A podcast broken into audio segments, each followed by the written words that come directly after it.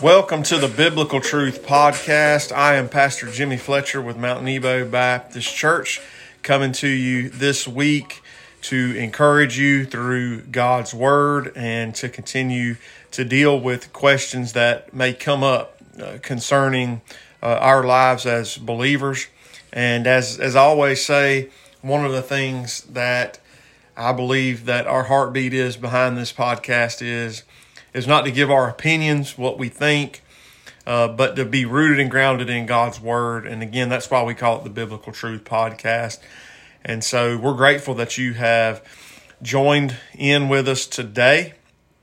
Um, before we get into today's topic, we have our guest with us here. Once again, I'm super excited to continue to be able to bring him on uh, this podcast with us. Brother Gene Harris, would you like to say anything?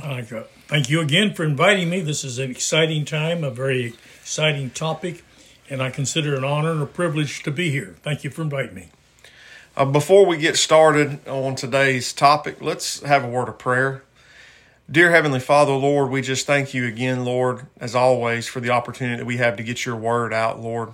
Lord, we pray to be an encouragement to someone today. Lord, we pray there's one listening that doesn't know you, that you would draw them unto salvation.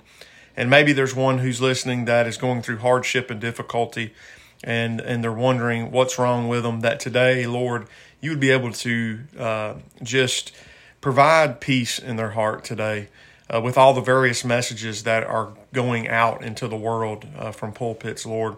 We, we just pray, Lord, that, that you'll use your word to encourage them. Lord, give us the words to say, Lord. We're, we're looking for your guidance. Help everything that we say, Lord, be intentional and grounded in your word. Lord, thank you most of all for the salvation that we have in your Son, Jesus, Lord. In Jesus' name, amen. Well, Brother Gene, I'm super excited to have you back with us um, on this podcast. Um, we're going to be dealing with uh, the topic that centers around this thought that you often hear, and that is, you know, God wants me to have my best life now. And we want to kind of dive into that statement a little bit and ask a few questions uh, concerning that statement that often goes out about having your best life now. And there are so many Christians across the world who may hear this, you know, that, you know, th- this is about our best life now and things like that. Um, and, and it especially gets um, perpetuated from the pulpits in the United States of America. I typically relate that statement about having your best your best life now to the issue of the or behind the health, wealth, and prosperity gospel.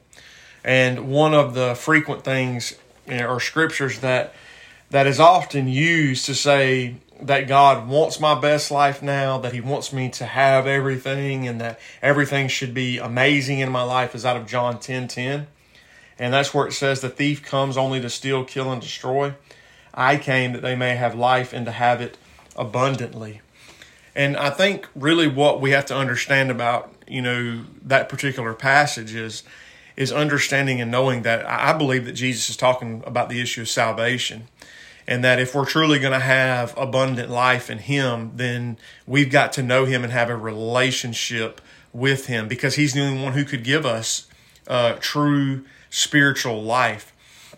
And it's not about, you know, taking that statement uh, from the Lord and saying, well, God wants me to have the best of everything. God wants me to have everything. Um, and that would be evidence of, you know, my life in the Lord, that I'm getting all of these things. And I think the most important thing I could say concerning that is, is I don't think that God's concerned with us having everything and getting everything and and that our perception of abundant life is is having you know that that health wealth and prosperity the most important thing is is do we have a relationship with him so i think that particular passage often gets ripped straight out of context brother gene and used to say hey look he wants you to have the best of everything right here right now and uh, and I just don't think that's what that passage is pointing to. And so, as we get into a couple of questions here, or three questions, I want to ask you this concerning what I've just kind of read and said. Brother Gene, has God promised our best life now? Well, I, there are several scriptures, but two in particular I would like to read to, to uh, let, the, let the scriptures speak to that. And the first one is Isaiah 64 4, which Isaiah wrote, but then Paul quoted that also in the book of, in his letter to the Corinthians. But it says 64 4 says, For since the beginning of the world, men have not heard, nor perceived by the ear, nor has the eye seen any God beside you who acts for the one who waits for him. And I think the key word there is waiting for him. If we had our best life now, we wouldn't be waiting for it, we'd be getting it. And but I think he has so much more in store for us if we wait on him. And I have another scripture that I, I think also uh, adds to that, and that's in the book of the Revelation, chapter 21, verse 4. And it says, This is some of the things that we have to look forward to. Not now, but forward to. And God will wipe away every tear from their eyes. The, the word there will, it's in the future.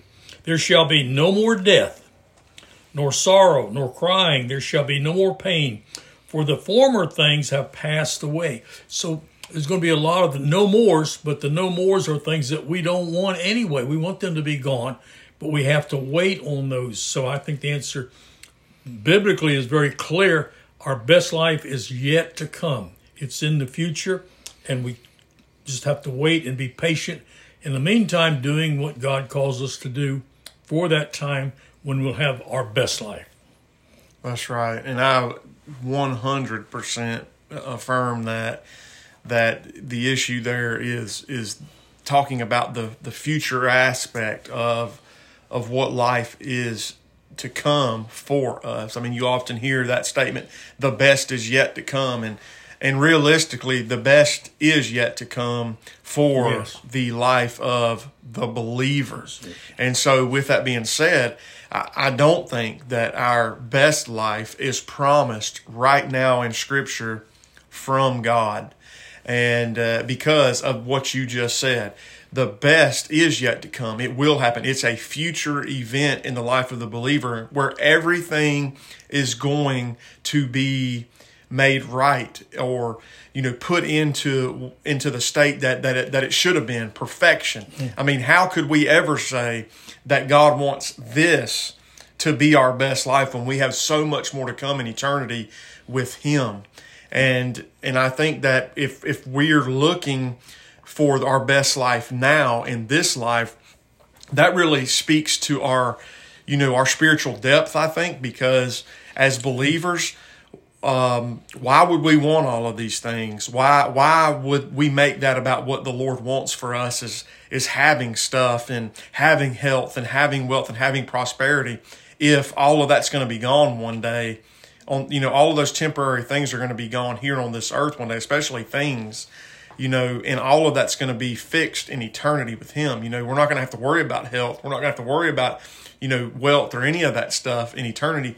He's already promised everything that He could ever give us for that time with Him. And so I'm, I'm, I'm looking forward to that. Now, I'm not saying there's anything wrong with having things, but what I am saying is, is why would we ever want this to be our best life now when the Lord speaks of what it's going to be like in the future, just like what you read? I recall a few months ago you were talking about this from the pulpit, and you made the statement if this is your best life now, then you're going to hell. That's right. That's hard, but that's that's very true. That, that kind of sums up the question here. Your best life is yet to come. It's in the future. That's right. And and and I want to go into this second question concerning this since we we basically answered the question, look, it's not promised now. And I think that when you hear these messages coming from the pulpit, that uh, and again i'm not saying that i do this all right or that i'm always right and all of that. I don't want to come off that way as arrogant or puffed up. That, that that's not what i mean by by anything that i say. But a lot of the things that you hear coming out today is this feel good you know make you you know just want to jump and shout and thinking that that everything's going to be awesome, you know, in in your life, and then reality sets in whenever you walk out of there that things happen in life, you know. And so whenever you're hearing a message that look, God wants your best life now, and then you leave, and someone in your family dies unexpectedly. You get the unexpected cancer diagnosis. Uh, you get the unexpected bills that you can't pay, you know, that you didn't know were coming. Maybe it was from a doctor bill or something like that.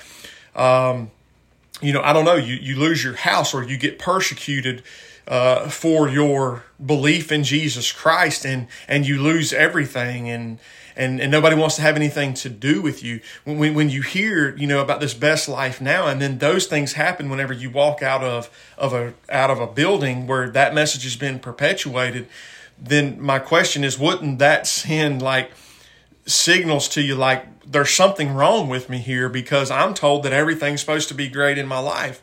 And that kind of leads me into this second question. Was there something wrong, Brother Gene, with the Apostle Paul if this is our best life now, and the disciples for that matter? That that's another good question, and I like to answer that. I have a couple scriptures that I think address that very well. Mark ten thirty five, it says, "Then James and John." And to just a little background there, Peter, James, and John were not only the, the apostles, but they were the inner circle of three that Jesus took up to the Mount of Transfiguration with him when he was in the garden praying. These three guys, James, two of these, then James and John, the sons of Zebedee, came to him, came to Jesus saying, Teacher, we want you to do for us whatever we ask. And he said to them, What do you want me to do for you? And they said, Grant us that we may sit one on your right hand and the other in your left in your glory. They were looking for something better looking for the time and glory there.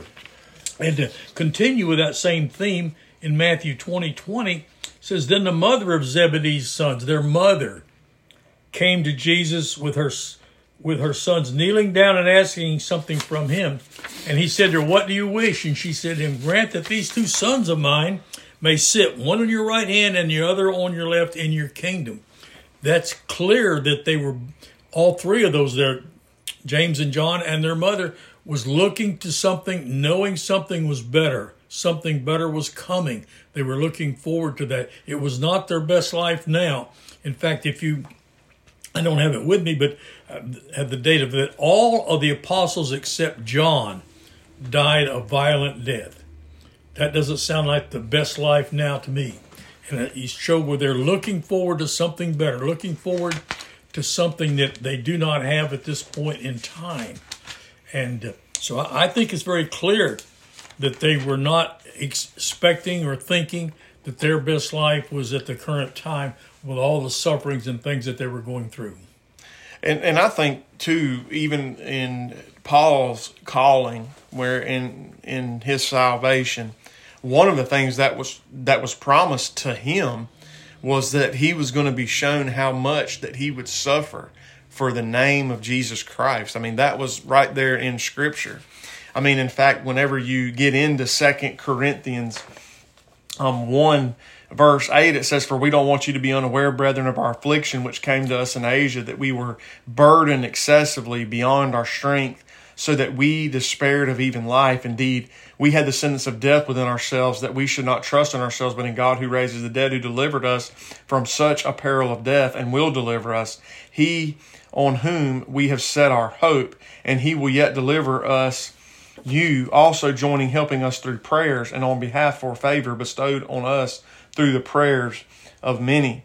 And so you you listen to that, you know, just from the words of the Apostle Paul, and uh, what you hear a lot today versus what you actually find in Scripture is is that these guys were going through hardships, difficulties, persecution. I mean, they, they, they suffered a multitude of things for the name of Jesus. They didn't have a cakewalk. They didn't have all the possessions that you could ever want in this life. And in fact, that was not their gauge of whether they were right with the Lord or blessed by the Lord or anything like that. It was the fact that they had a relationship with him, and that was the basis for everything in their in their life and, following him. I mean, and, and even Jesus you know, talking to his disciples, you know, ask questions like, "Are, are you are you ready to, to drink the cup that I'm going to drink?" You know, I, I mean, he, he was letting them know that look, you're you're going to suffer for me, and and and you don't realize it. I mean, Peter was was promised that that uh, he was going to die a similar death to that of Jesus, and and uh, you know, so these guys, the the gauge of their life and and what was going on was not focused on their best life here on earth. It was the reality of what what awaited them in eternity. And so I, I say all that to to simply say this is that you you really have to be careful whenever you hear those things and whenever you you hear about being blessed because we really have to to look around or more so look in the scripture not look around but look in the scripture and see what it means to be blessed. And if you have a relationship with jesus then you are blessed. Amen. and uh, if that's all that we ever got in this life and it was and, and all we did was suffer and have hardship eternity is going to be worth it in the end. Jesus is enough and so we're not looking for the best stuff here and the best life here. We need to be looking for eternity and eternity with Jesus because He's all that we're ever going to need. Do you have anything you want to add to that, Brother I do. I, have some more scriptures. I, I just the Bible. I would like to say is the best commentary ever written on the Bible, and the more we know it, the more we see how it fits together. But it also addresses our practical living issues, as the, the question is before us today, do but in 1 Corinthians 15 19, Paul says, If in this life only we have hope in Christ, we are of all men the most pitiable. You turn that around and say, Well, the, the best life for the apostles then, Paul said, This is the best, you're to be pitied. Paul also goes on to say in 2 Corinthians 5 8, he says, We're confident, yes, well pleased, rather to be absent from the body and to be present with the Lord. And another one from Paul, Philippians 1.23, he says, I'm hard pressed. Paul was writing this from the, the Mamertine prison in, in Rome. He says, I'm hard pressed between the two, having a desire to depart and be with Christ, which is far better. Far better to depart from this life. So that to me that there's no question that our best life is ahead of us. We have never seen all the things that he has planned for us. That's right. Amen. And so to to really just make sure that, that, that we've hit this question and answered. Was there something wrong with the Apostle Paul? The answer is no.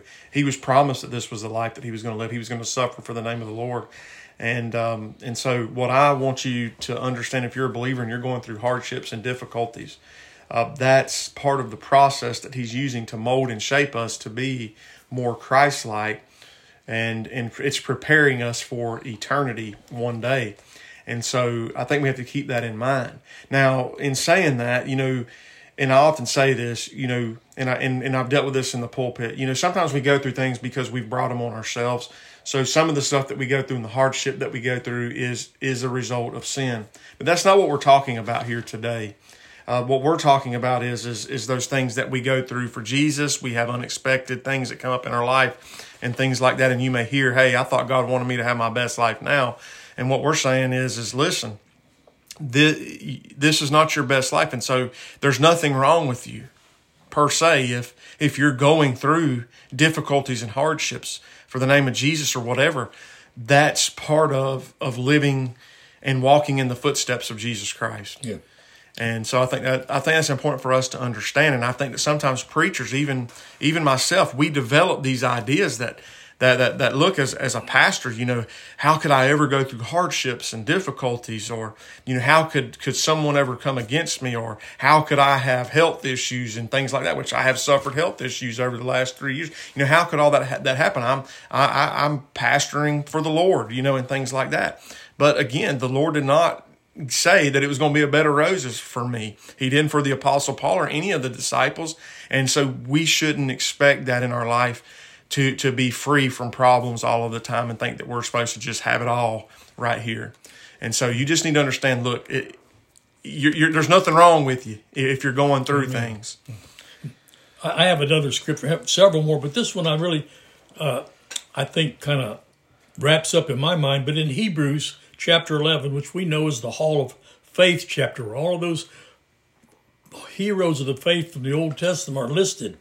And the writer of Hebrews says, These all, starting verse 13, these all died in faith, not having received the promises, wasn't their best life now, but having seen him afar off, were assured of them, embraced them, and confessed that they were strangers and pilgrims on the earth.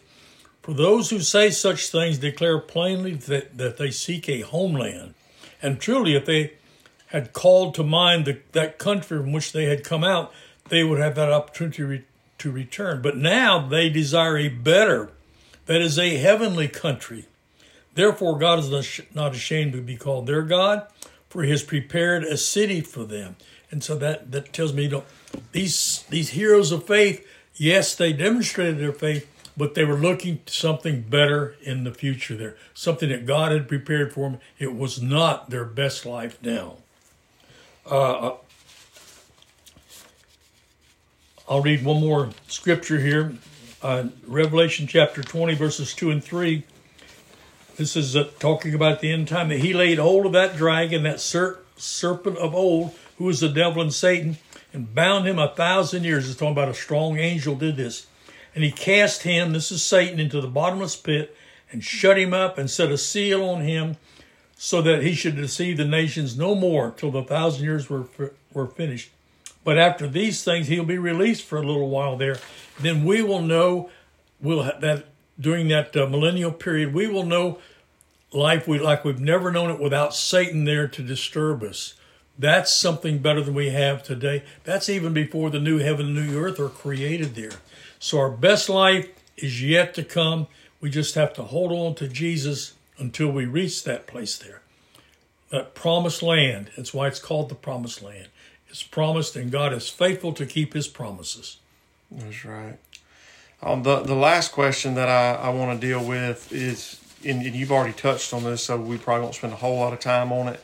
But concerning everything that, that we have said, what if this, or what if you think that this is your best life now? Well, again, I'm going to go back this time to the Jesus' Sermon on the Mount in Matthew 6. He says, Do not lay up for yourselves treasures on earth where moth and rust destroy and where thieves break in and, and steal, but lay up for yourselves treasures in heaven where neither moth nor rust destroys and where the thieves do not break in and steal. You can't take it with you, but we can send it ahead. What we're sending ahead is things that we're doing here for, for Jesus that will be sent ahead and waiting for us when we get there. That's going to be the best life and not now. That's right. And and I think in in kind of you know kind of closing this out if you will is going back to that John 10:10 10, about the Lord giving us this life and giving it abundantly. And and I think that this goes back to understanding that the abundant life that he wants to give you and has offered us um, of which I have partake of and so many other people, including Brother, Brother Gene, have, is that of eternal life. And that's why Jesus came to be our righteousness, to take our place on the cross, and to have victory over the grave. Because essentially, we could do none of those three things. We couldn't be perfect. We we couldn't die in our place. We we couldn't have victory over the grave. That all came as a result of Jesus. Right. And because of that, He gives us a brand new life. And one of the things that we're going to experience in eternity is how abundant that life is in Christ Jesus. Right now, we're in the preparation stage. Um, but there's coming a day, as Philippians 1 6 says, being confident of this very thing, that he who has begun a good work in you will bring it about to completion on the day of Christ Jesus. That's when all of this is going to be realized. So don't buy into the lie. And let me just be blunt and say the health, wealth, and prosperity is not a gospel, it's a false gospel, and it's hogwash. Don't buy into those things that tell you that you're supposed to have it all now and that everything is supposed to be great in your life. It's not. It's not going to be that way. It might be great for some time, but we're always going to go to the valley eventually. Um, but the point that I want you to understand is, is that Jesus is still right there with you. And so there's nothing wrong with you, but keep holding fast to him because the best really is yet to come with, with him. And he's going to bring us to that point. And so, you know, that's the life that we're looking for in eternity with him. And so if this is your best life right now, if you're saying, this is what I'm looking for, I want it all right now, Um, what does it profit a man to gain the whole world and lose his soul? What I'm telling you, friends, is if that is you, you are on the pathway to hell. And that pathway is wide and, and it is big, and there are a multitude of people that are going down it. But narrow is the path uh, to Jesus, and and and you're only going through His gate. And so you don't want this to be your best life now. I would rather have a multitude of hardships like the disciples and so many people who came before us and know that we're going to be in eternity with Jesus and experience so much abundance there that we can't even wrap our mind around then worry about the things on this earth uh, because it's all perishing. And so, if this is your best life now, hell is where you're going. But friends, what I'm telling you today is is that that message of this abundant life is open to you today. If you repent of your sins and trust Jesus by way of faith, and man, you get a brand new life and you get to spend eternity with Him.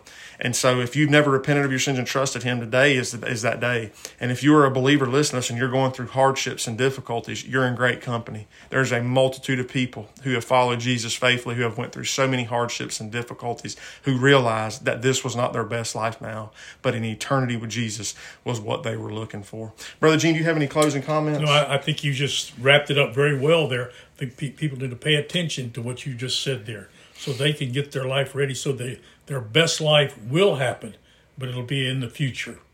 That's right. Well, brother Gene, I'm I'm grateful that uh, you have come and joined us again on this podcast. You you bring such great insight to these podcasts each time that we have them. I'm grateful that you're always free to to to be available and, and to be a part of this. So I can't thank you enough for being here. Thank you for inviting me. It's my pleasure to be here. Well, we pray you'll come back and be with us again, friends. We we pray that this has uh, been a value to you today. And uh, we want to thank you for joining us on the Biblical Truth Podcast. If you ever have any questions, you can email me at biblicaltruth345 at gmail.com. And again, we want to thank you for being willing to be here today. And so we just want to challenge you, Christian, to love God, love people, and hold fast to Jesus because that's the life that we're looking forward to when we get to spend with Him in eternity because that's going to be our best life. And so, if we believe that, then we need to be out telling people the good news about who Jesus is so that they will be there with us one day too. You have a blessed week and join in with us next time. God bless.